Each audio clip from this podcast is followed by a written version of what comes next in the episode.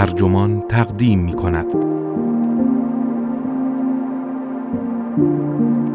اگر می خواهید شنونده خوبی باشید باید از شر افکارتان خلاص شوید.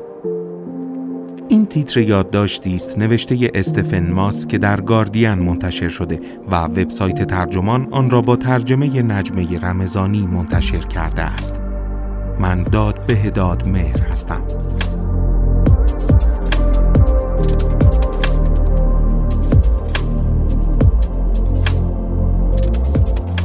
چشمانت خیره می شود. سرت دائما به نشانه تایید تکان می خورد. کم کم خوابت می گیرد و انگار دیگر گوشهایت نمی شنوند. این یکی از تکراری ترین صحنه های هر روز ماست. یکی با ما حرف می زند. اما ذهن ما دوست ندارد حرفش را بشنود. بله گوش دادن به صحبت دیگران یکی از سخت ترین کارهای دنیاست. کیت مورفی برای نوشتن کتابش به سراغ کسانی رفته که می توانند خوب به حرف دیگران گوش کنند. روانکاوها، آرایشگرها، رادیو بازها یا حتی جاسوسان. او می‌گوید گوش ندادن نه تنها خود ما را منزوی می کند بلکه عواقب هولناکی برای سیاست دارد.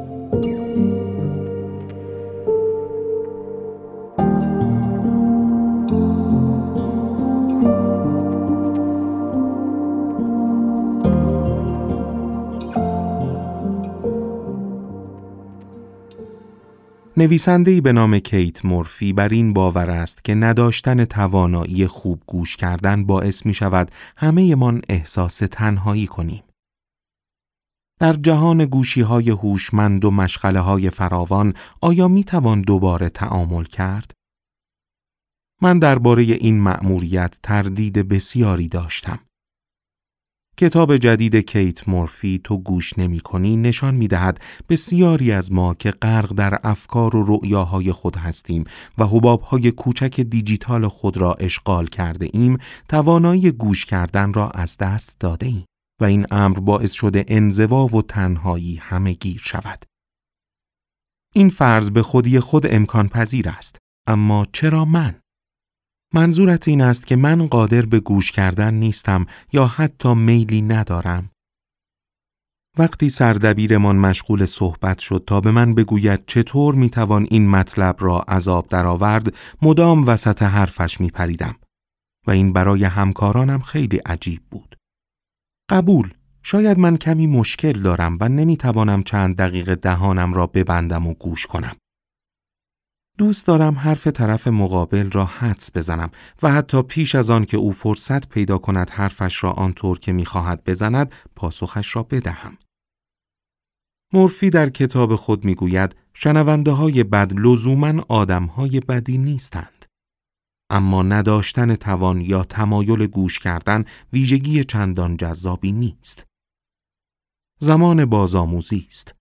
بیایید امیدوار باشیم پس از یک عمر سخنرانی کردن به جای گوش کردن هنوز برای تغییر دیر نباشد. مورفی روزنامهنگاری ساکن تگزاس شنوندهی بسیار خوب است. این را می‌توان از ارتباط دورادور و تلفنی هم فهمید. او وارد تعامل می شود. پرسش هایم را جدی می گیرد. می کوشد مکالمه ای متناسب ایجاد کند. او اصلی ترین ویژگی یک شنونده خوب را دارد. کنجکاوی قهرمان او تاریخدانی شفاهی استادز ترکل است که معتقد بود اگر زحمت خوب صحبت کردن با دیگران را به خود بدهیم و به آنچه می‌گویند خوب گوش کنیم در میابیم که هر کسی داستان جذابی برای تعریف کردن دارد. مورفی می‌گوید اگر درست سوال بپرسیم همه آدمها جذابند. اگر کسی خسته کننده و غیر جذاب است، تقصیر خودمان است. این گفته مرا به یاد مصاحبه های بسیار خسته کننده و ناموفقی می اندازد که انجام داده ام. از جمله مصاحبه ای با یک نویسنده مشهور که وسط آن خوابم برد. همیشه استدلال کردم که هر دو طرف مقصرند. بالاخره مصاحبه خیابانی دو طرفه است. اما ظاهرا باید خودم تمام مسئولیتش را بپذیرم. من آنطور که باید توجه نکردم. مورفی می‌گوید نیاز مبرمی به نوشتن این کتاب بود. همه آنقدر روی ابراز نظر خود مصریم یا به واسطه فناوری یا افکارمان حواس پرت شده ایم که دچار انزوا، سوء تفاهم و ناشکیبایی شده ایم. می‌خواستم افراد را متوجه ارزش و لذت بالای گوش کردن بکنم. او دو سال وقت صرف تحلیل تحقیقات دانشگاهی درباره گوش کردن کرد و با افراد مختلفی مصاحبه کرد که کارشان خوب گوش کردن است.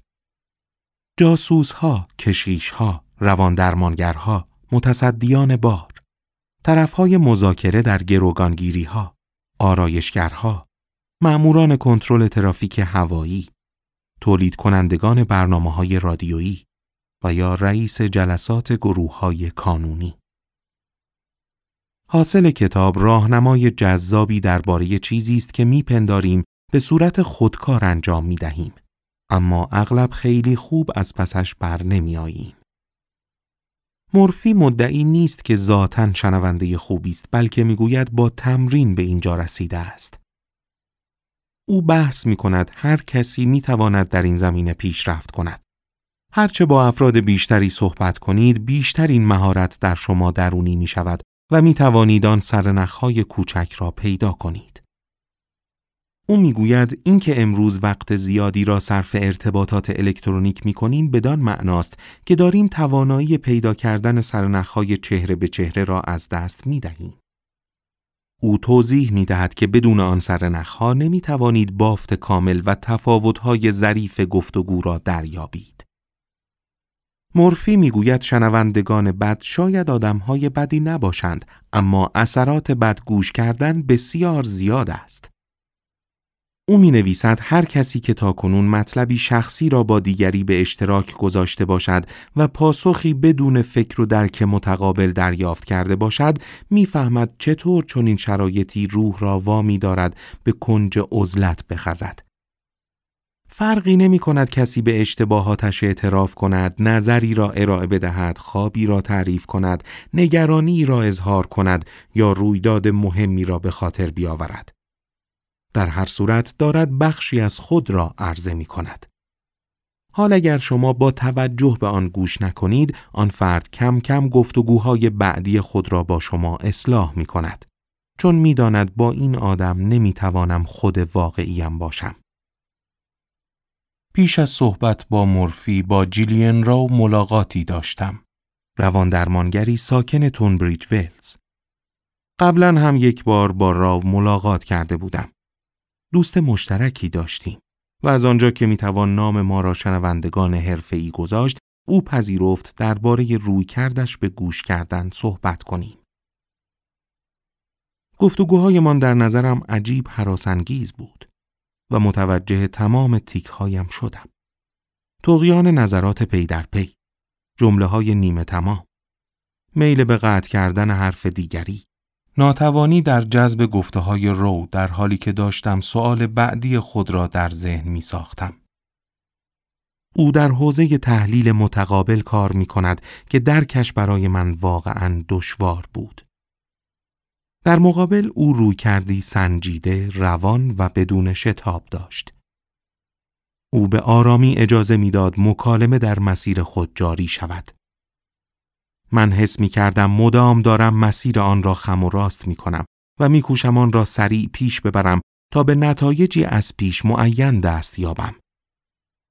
رو می گوید اگر می خواهید واقعا گوش کنید اول باید از شر خود خود یعنی افکارتان خلاص شوید. این کار تقریبا نشدنی است اما باید بکوشید تمام این افکار را کنار بگذارید. او می‌گوید وقتی با زوجها کار می کند از آنها می خواهد به یکدیگر گوش کنند و سپس حرف دیگری را تکرار کنند. می‌گوید این تمرین کاملا ساده به نظر می رسد اما بدون استثنا آنها حرف را می پیچانند و تغییر می دهند. گوش کردن بدون خود و بدون دستورالعمل کار دشواری است.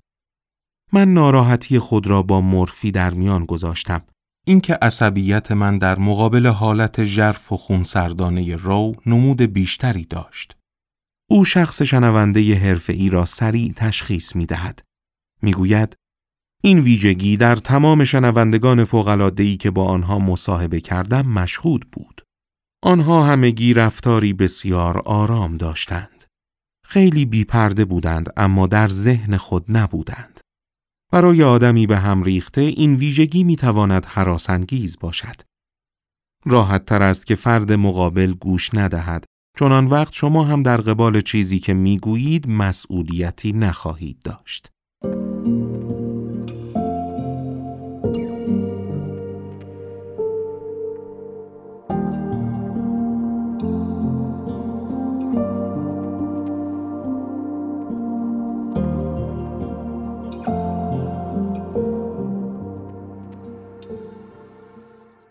دیدگاهی که عموماً پذیرفته شده این است که زنها که در مقایسه با مردها ذاتا همدلی بیشتری دارند شنوندگان بهتری هستند.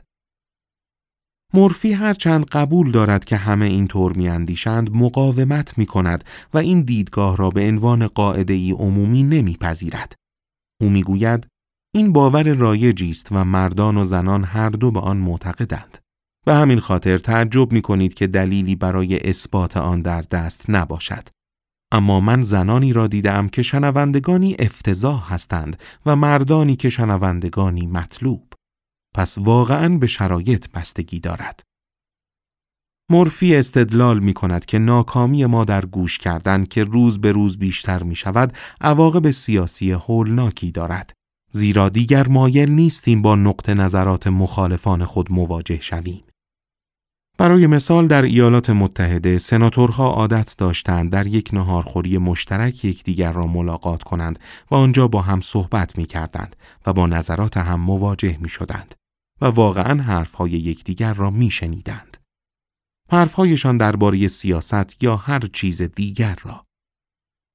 آنها برای یکدیگر شخصیت انسانی قائل بودند. حالا افراد مصمم هستند که جدا باشند و یکدیگر را از دور خارج کنند. موضوع فقط تفاهم نداشتن نیست. فکر می کنند دیگری بد است، فرد شروری است. اگر آدم فکر کند دیگری اساساً احمق یا بدذات است، نمی‌تواند حرفهایش را بشنود. او می‌گوید آدم تنها زمانی رشد می کند که به دیدگاه های مخالف گوش دهد استدلالی قوی برای اجتناب از اتاق پژواک رسانه های اجتماعی. از نظر برخی توانایی گوش کردن شاید موضوع مرگ و زندگی باشد. به همین خاطر هر روز هزاران داوطلب سازمان مددکاری سامری آماده گفتگوی تلفنی با افراد ناامیدی هستند که نیاز فوری به شنیده شدن دارند. به دفتر مرکزی سامری ها در آسیابی قدیمی در ساری می روم تا با مدیر ارشد آموزش و توسعه لوسیا کاپوبیانکو ملاقات کنم. او همچنین در شعبه محلی خود بیش از ده سال در شیفت های گوش کردن فعالیت کرده است. من درست مانند گفتگو با رو خیلی زود مسهور درایت همراه با آرامش و به دور از شتاب زدگی او می شوم. پس از گذشت یک ساعت در کنار او از اینکه به ملاقاتش رفته بودم حس رضایت بیشتری داشتم. کاپوبیانکو می‌گوید کلید کارشان این است که فردی که تماس گرفته حس کند بر اوضاعش مسلط است. ما می‌خواهیم آنها تصمیمات خود را مدیریت کنند و به همین خاطر است که با طرح سوالات سریح آنها را به صحبت درباره گزینه های مختلف تشویق می کنیم. سامری ها نمی خواهند افراد را به خدمات خود وابسته کنند. می خواهیم بتوانیم با کسی صحبت کنیم، به آنها گوش دهیم، بفهمیم اوضاع از چه قرار است و به آنها کمک کنیم از آن شرایط خارج شوند. او می‌گوید به داوطلبان آموزش داده می شود که از ورود به بحث درباره خود اجتناب کنند. چیزی که گاه تماس گیرندگان به دنبال آن هستند. تمام تمرکز گفتگو روی تماس گیرنده است و سوالات سریحی پرسیده می شوند تا آرام آرام عمق چیزی که آزارشان می دهد آشکار شود. آنها خود را مشاور نمی دانند. سنگ صبورند. آنجا هستند تا گوش کنند و بکوشند طرف مقابل را درک کنند. کابو بیانکو می گوید مردم دوست دارند به شما بگویند در آن لحظه چه اتفاقی دارد میافتد. فقط می‌خواهند خود را تخلیه کنند. گاهی فقط کافی است یک جمله کوتاه به فرد بگویید. مثلا داغونی مگه نه؟ شرایط الانت واقعا تأصف باره. وحشتناکه. همین باعث می شود آنها احساس ارزشمندی بکنند. زیرا شما اولین کسی هستید که گفته اید اشکالی نداره که چون این حسی داشته باشی.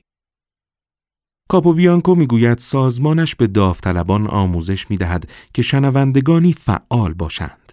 اصطلاحی که اولین بار در 1957 توسط روانشناسان امریکایی ریچارد فارسون و کارل راجرز به کار برده شد. گوش کردن فعالانه یک نوع گوش کردن با درگیری بالاست و در آن شنونده با تمام وجود روی آنچه بیان می شود تمرکز دارد. سوالاتی می‌پرسد تا جزئیات را اضافه کند و آنچه را شنیده است خلاصه می کند. داوطلبان جدید اغلب خود را شنوندگان خوبی می دانند. اما خیلی سریع متوجه می شوند که آموزشی که در گوش کردن فعال پشت سر گذاشته اند سبب می شود بسیار تأثیر گذارتر باشند. کاپوبیانکو می گوید بالاخره گوش کردن فعالانه یک جایی ظهور پیدا می کند و خانواده و دوستان فرد متوجه می شوند که نوع گوش کردن او تغییر کرده است. در زندگی روزمره اغلب نیازی نیست با افراد صحبت کنیم تا آنها را از موقعیت های نومید کننده خارج کنیم یا مشاوره های ارائه دهیم که مسائل روانشناختی عمیق را آشکارا بیان کنیم. اما می توانیم از روی کرد آنها به گوش کردن درس بگیریم. موضوع همدلی است.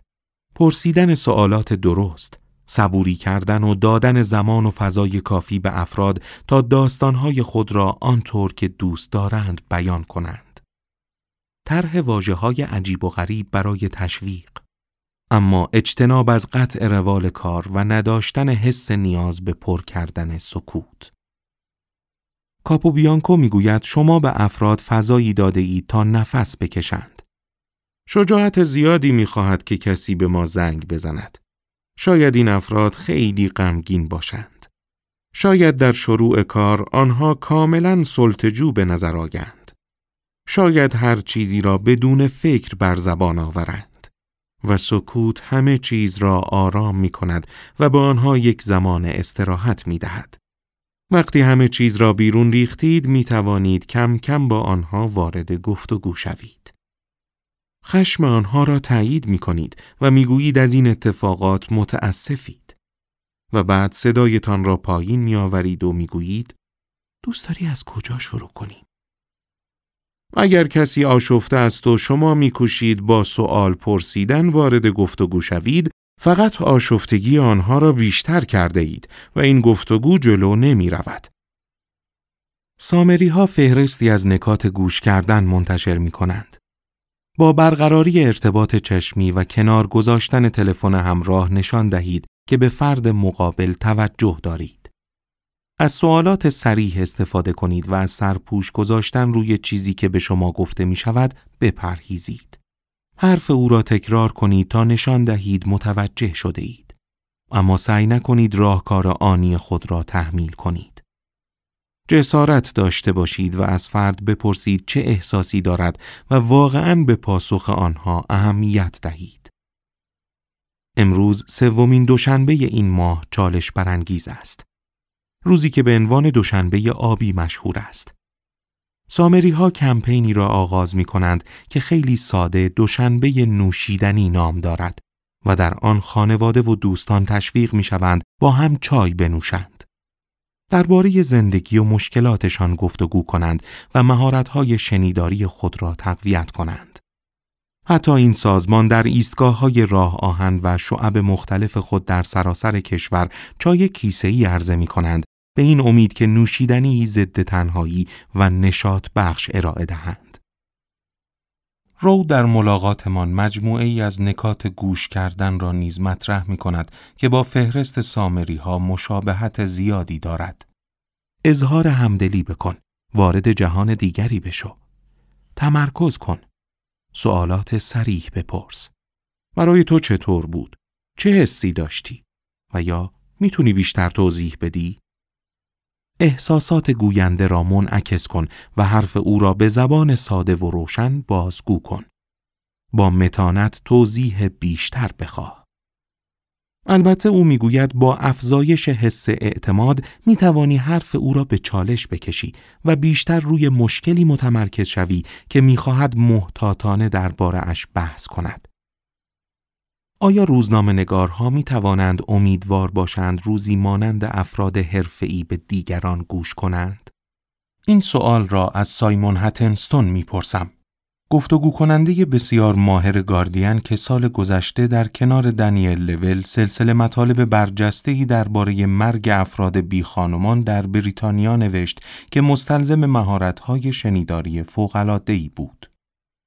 زیرا باید از میان صحبت‌های خانواده و دوستان به نکاتی درباره این افراد پی می برد. هتنستون به یاد میآورد لیو اولمان گفت اصلا شنونده خوبی نبودم. زیرا مدام حرفش را قطع می کردم. جوان که بودم فکر می کردم این تکنیک بامزه است. فکر می کردم این کار باعث می شود افراد احساس راحتی کنند زیرا باور می کنند برای حرفی که می‌زنند ذره ارزش قائل نیستم. او می‌گوید آن زمان فکر می کرده که سکوت سبب می شود افراد به پناهگاه خود بخزند و درباره چیزهایی که از دهانشان بیرون می پرد بسیار محتاط باشند. می‌گوید حالا دیگر نمیکوشد تمام سکوتها را پر کند و ترجیح می دهد موضوع خود مسیر خود را پیدا کند و جلو برود. او توضیح می دهد قدرتمندترین چیزها زمانی اتفاق می افتند که اجازه می دهید سکوت جاری شود. این امر به طور خاص درباره مجموع مرگ های بی خانمان ها صحت داشت. زمانی که به گفته وی لازم بود اجازه دهیم بازماندگان احساسات خود را داشته باشند و بگذاریم راه خود را در این میان پیدا کنند و نه اینکه دستورالعملهای خود را تحمیل کنیم. می‌گوید هدف از مصاحبه تلویزیونی نمایش و تقابل است. هدف از مصاحبه کتبی پرداختن به جزئیات و دریافت پاسخهای مناسب است.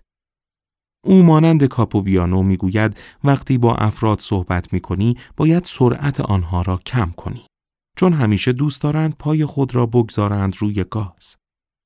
مجبوری حد اکثر جزئیات را دریافت کنی و ناخواسته در جایی که نباید به انگیزه فرد یا معمای در پس یک رویداد اشاره می کنی. هتنستون می‌گوید همیشه این خطر وجود دارد که متن مصاحبت را آنقدر مو به مو دنبال کنی که لب به مطلب گوینده را متوجه نشوی. فرد دارد پاسخ می دهد و همزمان تو داری به سوال بعدی فکر می کنی. و این افتضاح است. چون نشان می دهد به حرف او گوش نمی دهی. اغلب در بهترین مصاحبه ها از جاهایی سر در می آوری که اصلا انتظارش را هم نداشتی. اما اگر مدام چشمت به دنبال سوالاتت باشد متوجه حرف طرف مقابل نمی‌شوی.